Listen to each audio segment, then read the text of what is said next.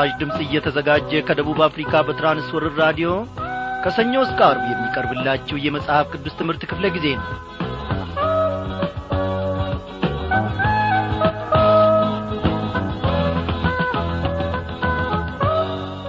ወዳጆቼ እንደምን አመሻችሁ። እግዚአብሔር ጸጋውን ባያበዛልን ኖሮ እግዚአብሔር ለእኔና ለእናንተ ባይጠነቀቅ ኖሮ የዚህችን ቀን የዚህችን ምሽት የዚህን ቀን አየር ደግሞ ልንተነፍስም አንችልም ነበረ። እግዚአብሔር ግን ምንም እኛ እንኳን መልካም ባንሆን ቅዱስ በሆነው በልጁ በጌታ በኢየሱስ ክርስቶስ ውስጥ እያየን ምሕረቱን እያበዛልን እነሆ በዚህ በአየር ሞገድ አማካኝነት ደግሞ እንደ ገና እንድንገናኝ ፈቃዱ ሆኗል። እግዚአብሔር ለዘላለም እየተመሰገነ ይሁን። አዎ እኔ መልካም ነኝ እኔ በጌታ ቤት ውስጥ ደግሞ ብዙ ዓመታትን አስቈጥሬ አለው ስለዚህ ደግሞ ልኩራራ ይገባኛል ብለን የምንመጻደቅበት የምንደገፍበት የምንቈጥረው ጽድቅ ፈጽሞ የለንም። ጽድቃችን ኢየሱስ ክርስቶስ መድኃኔ ዓለም ነው። በዛሬው ምሽት ክፍለ ጊዜ ጥናታችን እንግዲህ እግዚአብሔር አምላካችን ደግሞ በመንፈስ ቅዱስ አስተማሪነት የሚናገረንን ከዚህ ከሁለተኛ ጴጥሮስ መልእክት እንመለከታለን ማለት ነው በእውነት ዛሬም ከወትሮ በበለጠ ሁኔታ ደግሞ መንፈስ ቅዱስ ብዙ የሚናገረን ነገር እንዳለው እኔ አምናለሁ። ባለፈው ምሽት ክፍለ ጊዜ ጥናታችን ያመለጣችሁትን ነጥብ ደግሞ እነሆ ጻፍ ጻፍ እያደረጋችሁ ወደ ፊት እንቀጥላለን ማለት ነው። በእውነት እንደ እግዚአብሔር ያለ ማን ነው? ድምፁን ዘወትር ብንሰማ ድምፁን ዘወትር ብናዳምጥ እርሱ በፈቀደውን መንገድ ብንጓዝ ምንኛ የተቃና ሕይወት ይኖረን ነበረ። እግዚአብሔር ግን ሰው ስላልሆነ እግዚአብሔር ደግሞ ሰው እንደሚያይ ስላላየን እነሆ በምረቱ ጥላ ስር ዘወትር እንጓዛለን ዘወትር እንራመዳለን። ኦ ጌታ ኢየሱስ ክርስቶስ ስም ይባረክ። እንደ እግዚአብሔር ያለ ማን ነው ወዳጆቼ? እንዳንተ ያለ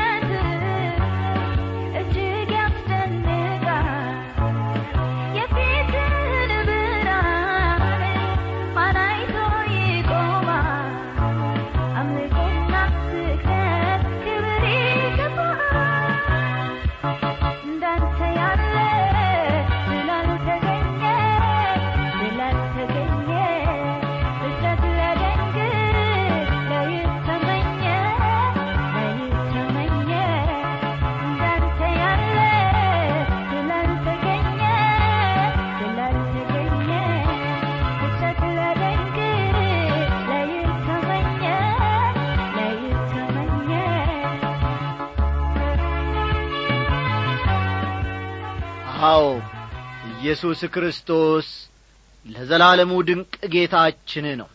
ጊዜ አይሽረውም ሁኔታዎችም አይለዋውጡትም። ይህንን ድንቅ ጌታ እስቲ እናመስግነው። በሰማይና በምድር ላይ የምትገዛ የእግዚአብሔር ልጅ ኢየሱስ ክርስቶስ በዚህ ጊዜ ደግሞ ከናፍርቶቻችን ተከፍተው ድንቅ የሆነውን ስምን ጌታ ሆይ ይጠራሉ ከማደሪያ ሆነ ደግሞ የባሪያዎችን ጩኸትና ጸሎት ለማድመጥ አንተ ጨካኛ አይደለም። በዚህ ሰዓት እንኳን ልባችን ወደ አንተ በሚቃትትበት ስለ ብዙ ብዙ ነገሮች እነሆ እግዚአብሔር አምላኬ ሆይ ከእኛ ጋር አለ። ታዳምጠናለህ ብሶታችንንም ደግሞ ጌታ ኢየሱስ ክርስቶስ ትሰማለህ። እግዚአብሔር አምላካችን እንደ ሰው ሳይሆን እንደ አንተነት እንደ አምላክነት እንደ አባትነትህ ደግሞ ስለምትገናኘን እጅግ ደስ ይለናል። እግዚአብሔር አባቴና አምላኬ ዛሬም ደግሞ በተሰበረ ልብ በፊትህ ተገኝተናል ከአንተ ለመማር። እግዚአብሔር ሆይ በእውነት በቀረው የሕይወት ዘመናችን በዚህች ምድር በምንጓዝበት ጊዜ ነገም ተነጐዲያም ልንጠራ እንችላለን። እስከዚያው ድረስ ይህ ምድራዊ ድንኳናችን እግዚአብሔር አምላኬ ሆይ ከብዶን እነሆ ከአንተም ደግሞ ፈቀቅ ሳያደርገን። ጠላት ዲያብሎስ ደግሞ በብዙ ነገር እየፈተነንና እየወጋጋን የነገውንም ሁኔታ ከፊት ለፊታችን እየሳለና እያጠቃቃን ዐይናችንን ከመስቀልህ ፍቅር ላይ ጌታዬ ሆይ እንዳናነሳ ለዘላለሙ ጸጋህን እንድታበዛልን እነሆ እምነትንም እንድትጨምርልን። በዚህ ሰዓት ደግሞ ታምነን ወደ አንተ እንጸልያለን። አቤቱ አምላካችን ሆይ በዚህች ምሽት ደግሞ እንደ ወትሮ አልልም። ከወትሮ በበለጠ ሁኔታ ደግሞ በመካከላችን እንድትገኝ በመካከላችን እንድትመላለስ የእያንዳንዳችንን ልብ እንድትነካ የእያንዳንዳችንን ሕይወት እንድታቃና በቃልህም አማካኝነት እግዚአብሔር ሆይ ሕይወታችንን እንድሠራ ራሳችንን በፊትህ እንጥላለን። እግዚአብሔር ሆይ ሰሚዎች ብቻ ሳንሆን አድራጊዎችም ሆነን ደግሞ እንድንገኝ አንተ እርዳን። ራሳችንን በመደመርና በመቀነስ ፈጽሞ በአንተ መንገድ ጌታዬ መምራት አንችልምና። በመንፈስ ቅዱስ አጋዥነት እግዚአብሔር አምላካችን ሆይ ሕይወታችንን በቀናውና በዘላለሙ በአንተ በሕይወት መንገድ እንድትመራን ወደ አንተ በዚህ ሰዓት እንለምናለን። በመካከላችን እስከ መጨረሻው ጌታ ሆይ ተመላለስ። ይህንን ጸሎታችንን እግዚአብሔር ሆይ ከማደሪያ ሆነ ደግሞ ስለ ሰማ እጅግ አድርገን እናመሰግንሃለን። ባከበርከው በአንድ ልጅ በመድኃኒታችን በኢየሱስ ክርስቶስ ስም አሜን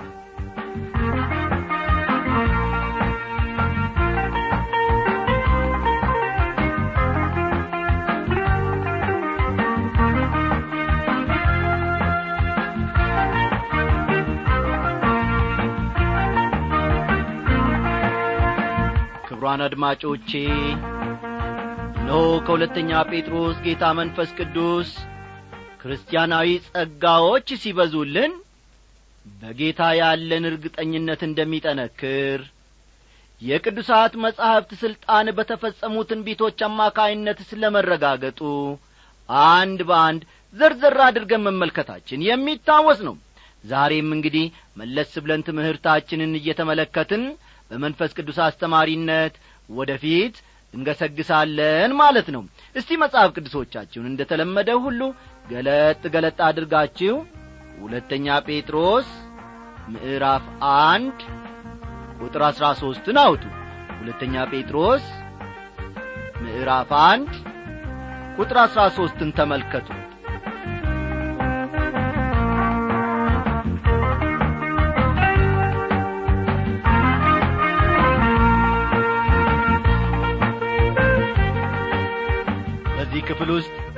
ባለፈው ምሽት ክፍለ ጊዜ ጥናታችን እንደ ተመለከት ነው ከእንግዲህ ወዲህ ከእነርሱ ጋር ሐዋርያው ጴጥሮስ ብዙም እንደማይቆይ ስለሚያውቅ እርሱ ኖረም አልኖረም በመንፈሳዊ ሕይወታቸው እንዲጸኑ ያደፋፍራቸዋል ይፈልጋልም። ቁጥር አሥራ ሦስት እንዲህ በማለት ይጀምራል። ሁልጊዜም በዚህ ማደሪያ ሳለው በማሳሰቤ ላነቃችሁ የሚገባኝ ይመስለኛል ይላቸዋል። ማደሪያ የሚለው ቃል ማደሪያ ድንኳን ወይም መቅደስ ተብሎ ሊተረጎም ይችላል። እዚህ ላይ ፈጠን ፈጠን እያላችሁ ነጥቦቹን ያዙ። ማደሪያ የሚለው ቃል ማደሪያ ድንኳን ወይም መቅደስ ተብሎ ሊተረጎም ይችላል። ማደሪያ ወይም መቅደስ የሚለው በዚህ ምድር የሚኖረውን ሕይወት ሲሆን ልብ በሉ ማደሪያ ወይም መቅደስ የሚለው በዚህ ምድር የሚኖረውን ሕይወት ሲሆን በዚህ ምድር የሚኖረውን ሕይወት ሲሆን በዚህ ዓለም እስካለው ድረስ ስለ እነዚህ እጅግ ወሳኝ ስለሆኑ ነገሮች እናንተን ማሳሰብ በፍጹም አይታክተኝም ከቶም አይደክመኝም በማለት ይጽፍላቸዋል። ቁጥር አሥራ አራት ጌታችን ኢየሱስ ክርስቶስ እንዳመለከተኝ ከዚህ ማደሪያዬ መለየቴ ፈጥኖ እንዲሆን አውቃለሁና ይላል። እዚህ ላይ ጴጥሮስ ከትንሣኤው በኋላ በዚያ ባሕር ዳርቻ ባገኘው ጊዜ ኢየሱስ የነገረውን ማለቱ ነው። አስታወሳችሁ አይደል? በዚያ ጊዜ ኢየሱስ እውነት እውነት እልሃለሁ አንተ ጐልማሳ ሳለህ ወገብህን በገዛ ራስህ ታጥቀህ ወደምትወደው ትሄድ ነበር። ነገር ግን በሸመገልክ ጊዜ እጆችህን ትዘረጋለህ ሌላውም ያስታጥቃል ወደማትወደውም ይወስዳል ብሎት ነበረ። ታስታውሳላችሁ አይደል?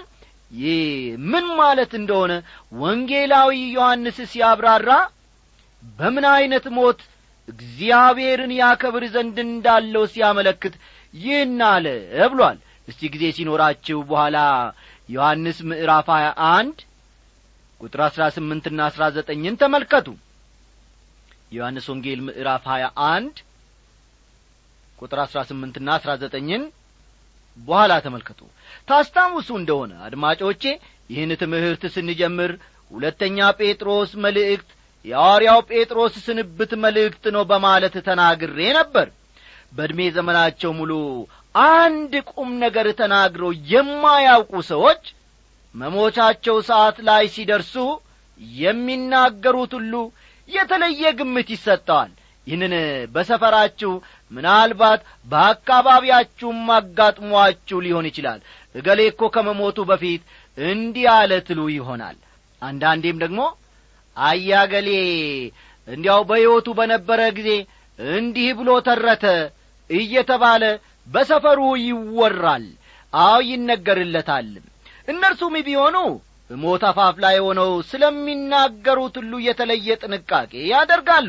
እነዚህ መሞቻቸው ሰዓት ላይ የደረሱ ሰዎች ማለቴ ነው። ሲያረጁ ዕድሜያቸው እየገፋ ሲሄድ አዎ ንግግራቸው ሁሉ ጥንቃቄ ይበዛበታል። ዕድሜ ልኩን ሲዋሽ የኖረ ሰው በመሞቻው ሰዓት ግን እውነትን ይናገራል ተብሎ ይጠበቃል። ስለዚህ ሰዎች መሞቻቸው ጊዜ ላይ የሚናገሩት የስንብት ቃል በጣም አስፈላጊ የሚሆነውም ከዚህ የተነሣ ነው። በጣም የሚገርመው ደግሞ ሰዎች በመሞቻቸው ጊዜ ለሚናገሩት ቃል መጽሐፍ ቅዱስ የተለየ ትኩረት መስጠቱ ነው። ይህንንም ከአንዳንድ የብሉይ ኪዳን ክፍሎች እንደ ማስረጃ ማቅረብ ይቻላል እስቲ ቶሎ ብለን መልከት መልከት እናድርጋቸው። ከኦሪት ዘፍጥረት ምዕራፍ አርባ ዘጠኝ እንደምንመለከተው በመሞቻው ሰዓት ያዕቆብ አስራ ሁለቱንም ልጆቹን አስቀርቦ ወይም አስጠርቶ ስለ እያንዳንዱ ልጅ ትንቢት ተናግሮ ነበር።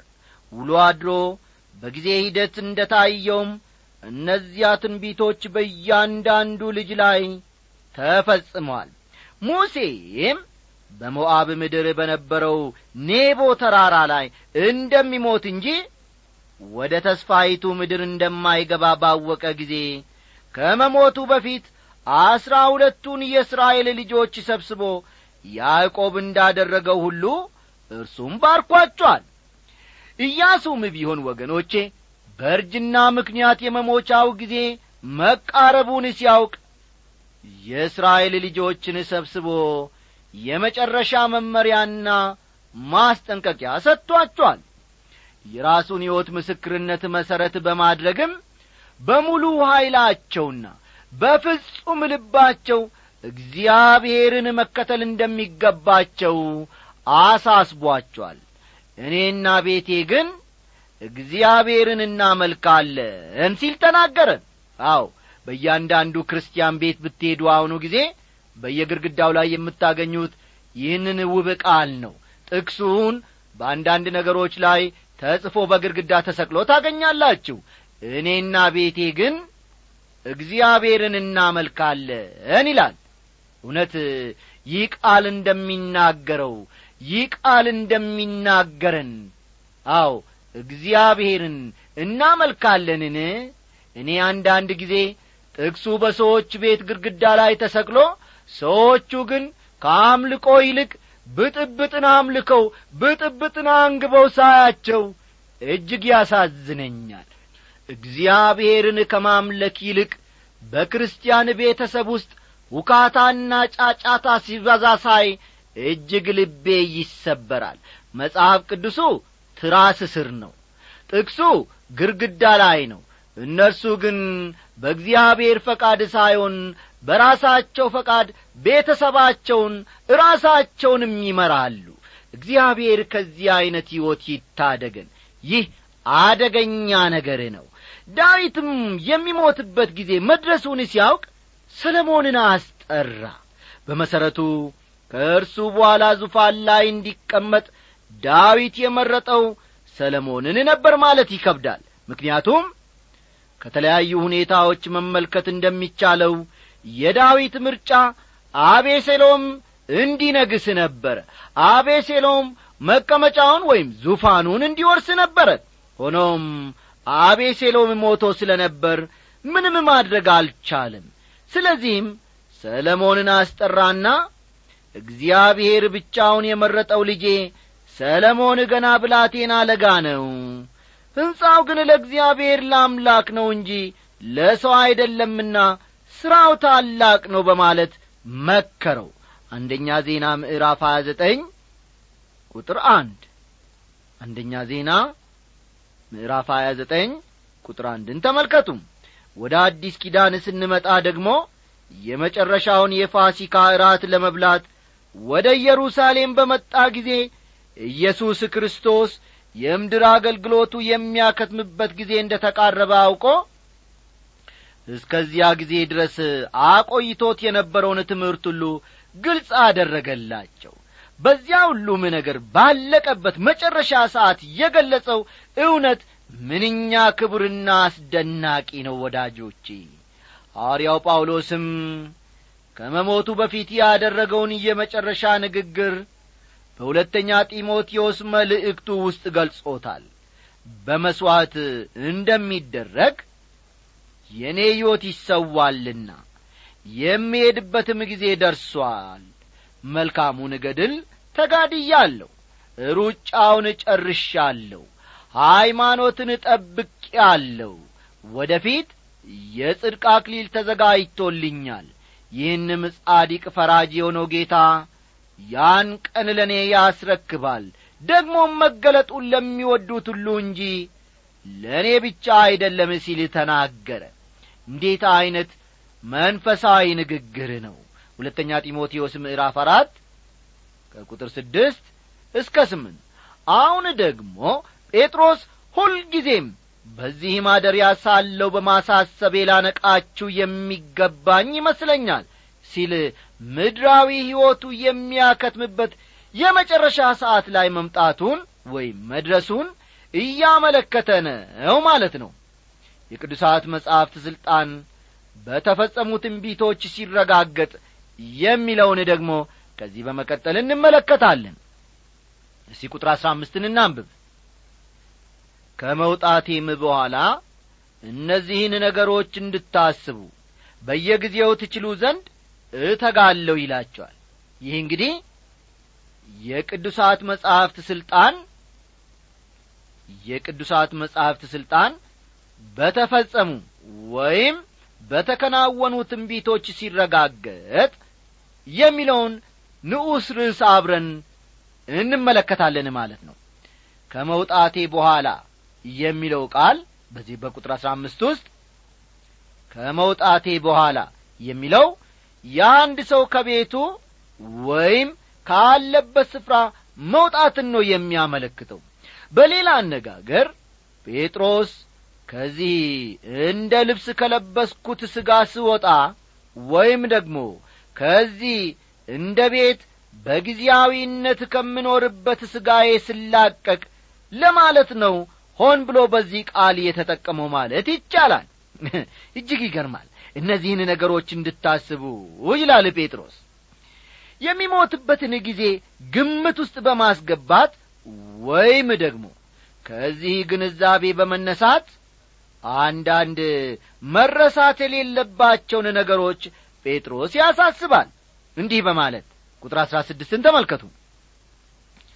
የእርሱን ግርማ አይተን እንጂ በብልሃት የተፈጠረውን ተረት ሳንከተል የጌታችንን የኢየሱስ ክርስቶስን ኀይልና መምጣት አስታወቅናችሁ ይላል።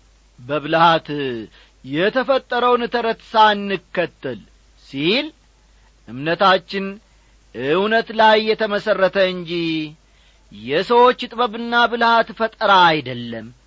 እምነታችን ታሪካዊ መሠረት ያለው ነው ለማለት ነው። ቀጥሎ ደግሞ ጴጥሮስ የጌታችንን የኢየሱስ ክርስቶስን ኀይልና መምጣት አስታወቅናችሁ ይላል። ለመሆኑ ጴጥሮስ የኢየሱስ ክርስቶስ ኀይልና መምጣትን ያየው መቼ ነበር? ይህ ምናልባት በአይምሮአችሁ ውስጥ የሚጉላላ ጥያቄ ሊሆን ይችላል።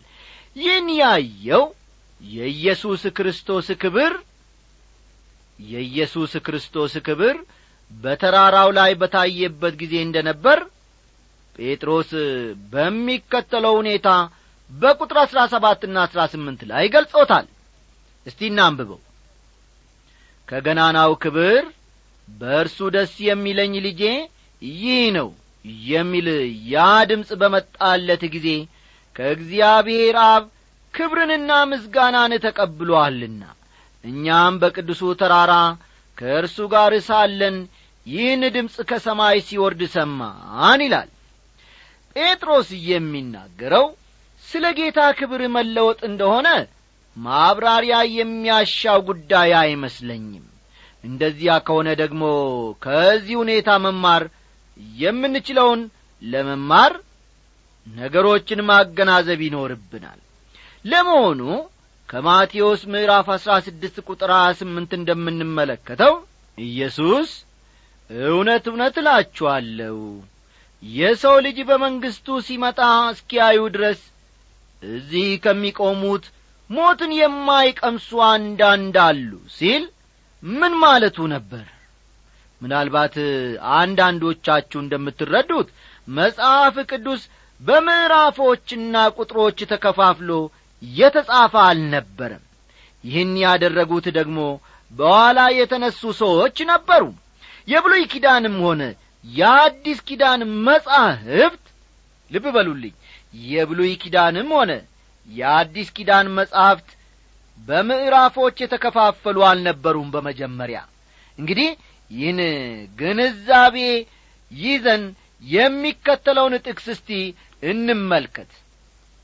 ከስድስት ቀንም በኋላ ኢየሱስ ጴጥሮስንና ያዕቆብን ወንድሙንም ዮሐንስን ይዞ ወደ ረጅም ተራራ ብቻውን አወጣቸው። በፊታቸውም ተለወጠ። ፊቱም እንደ ፀሐይ በራ ልብሱም እንደ ብርሃን ነጭ ሆነ ይላል። ማቴዎስ አሥራ ሰባት ቁጥር አንድና ሁለትን ተመልከቱ።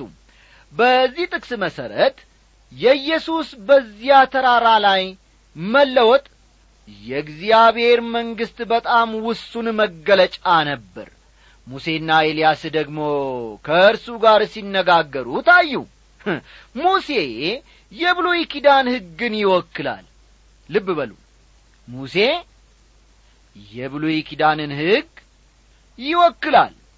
ኤልያስ ደግሞ የብሉይ ኪዳን ነቢያትን ይወክላል። ፈጠን ፈጠን በሉ።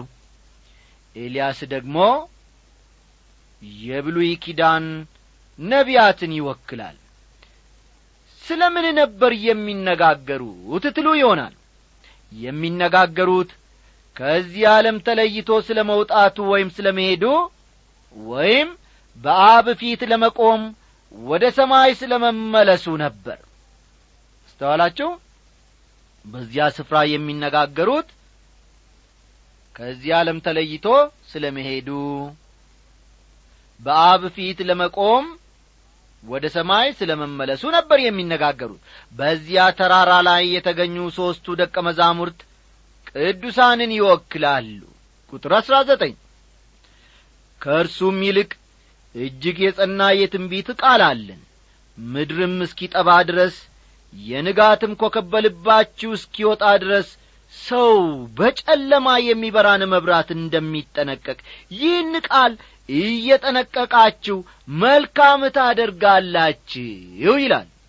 እዚህ ላይ ከዚህም ይልቅ እጅግ የጸና የትንቢት ቃል አለን ሲል ትንቢት የሚለውን ቃል ወደ ፊት ስለሚሆነው ነገር አስቀድሞ መናገር በሚለው መልኩ አይደለም። ሆኖም ይህንንም ሊጨምር እንደሚችል ግን መዘንጋት የለብንም። እየተናገረ ያለው ስለ እግዚአብሔር ቃል እንደ መሆኑ መጠን ትንቢት የሚለው ቃል የሚያመለክተው የእግዚአብሔርን ቃል ነው። ልብ በሉልኝ።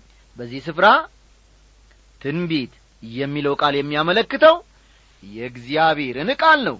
ቀጥሎ ካለው ቃል መረዳት እንደሚቻለው ነቢያቱ የቃል ጽሑፍን እንደሚጽፍ ሰው ወይም ደግሞ በ tape recorder እንደ ተቀዳ ንግግር አልነበረም ከእግዚአብሔር መልእክትን ይቀበሉ የነበረው።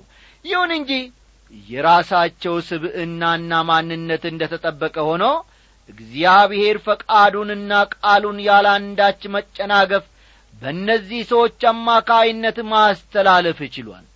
መጽሐፍ ቅዱስን ታምራዊ መጽሐፍ የሚያደርገውም ይኸው ነው እዚህ ላይ ማስተዋል ያለብን መጽሐፍ ቅዱስ መለኮታዊ ብቻ ሳይሆን ሰብአዊም መሆኑን ነው።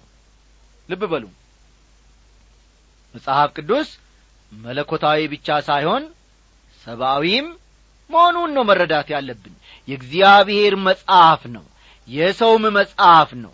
ምክንያቱም ከሰው ሕይወት ጋር ይያያዛልና በእኔና በእናንተ ደረጃም ዝቅ ብሎ ለዕለት ተዕለት ሕይወታችን የሚሆን መመሪያን ይሰጣል። ሰው ሊገባውና ሊረዳው በሚችል ቋንቋ እግዚአብሔር መልእክቱን ያስተላልፋል። ሰው በጨለማ ስፍራ የሚበራን መብራት እንደሚጠነቀቅ ይህን ቃል እየጠነቀቃችሁ ይላል። የእግዚአብሔር ቃል ወገኖቼ ብርሃን ነው። በሰማይ ላይ እንዳለችው ፀሐይ ሁሉ የብርሃንም ምንጭ ነው። የብርሃን መገኛ ነው ቃሉ ልብን የሚመረምርበት ለልባችንም የሚናገርበት ኀይል አለው። ልባችንን ብንከፍትለት እግዚአብሔር በቃሉ አማካኝነት ሊናገረን በእውነት ይችላል። ይህም የሚቀጥለው ኢየሱስ ክርስቶስ እስከሚመጣበት ጊዜ ድረስ ነው። ምድርም እስኪጠባ ድረስ የንጋትም ኮከብ በልባችሁ እስኪወጣ ድረስ ይላል በዮሐንስ ራእይ ምዕራፍ ሁለት ቁጥር አሥራ ስድስት ኢየሱስ የሚያበራ የንጋት ኮከብ ነው ተብሎ ተጠርቷል። ይህን ድንቅ ስሙን ደግሞ ለዘላለም እናመሰግናለን። ለዘላለምም እንታመንበታለን። ወገኖቼ ለእኔ የኢየሱስ ክርስቶስ ስም የጸና ግንብ ነው።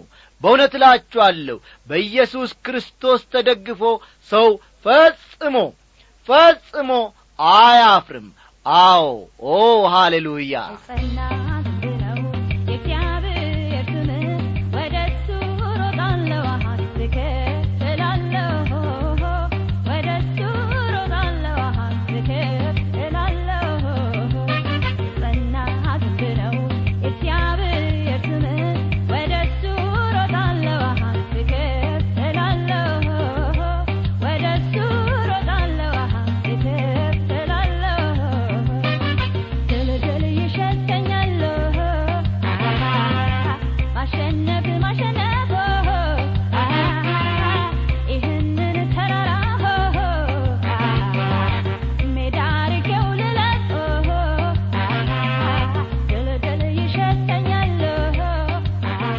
ወዳጆቼ ምን እንላለን?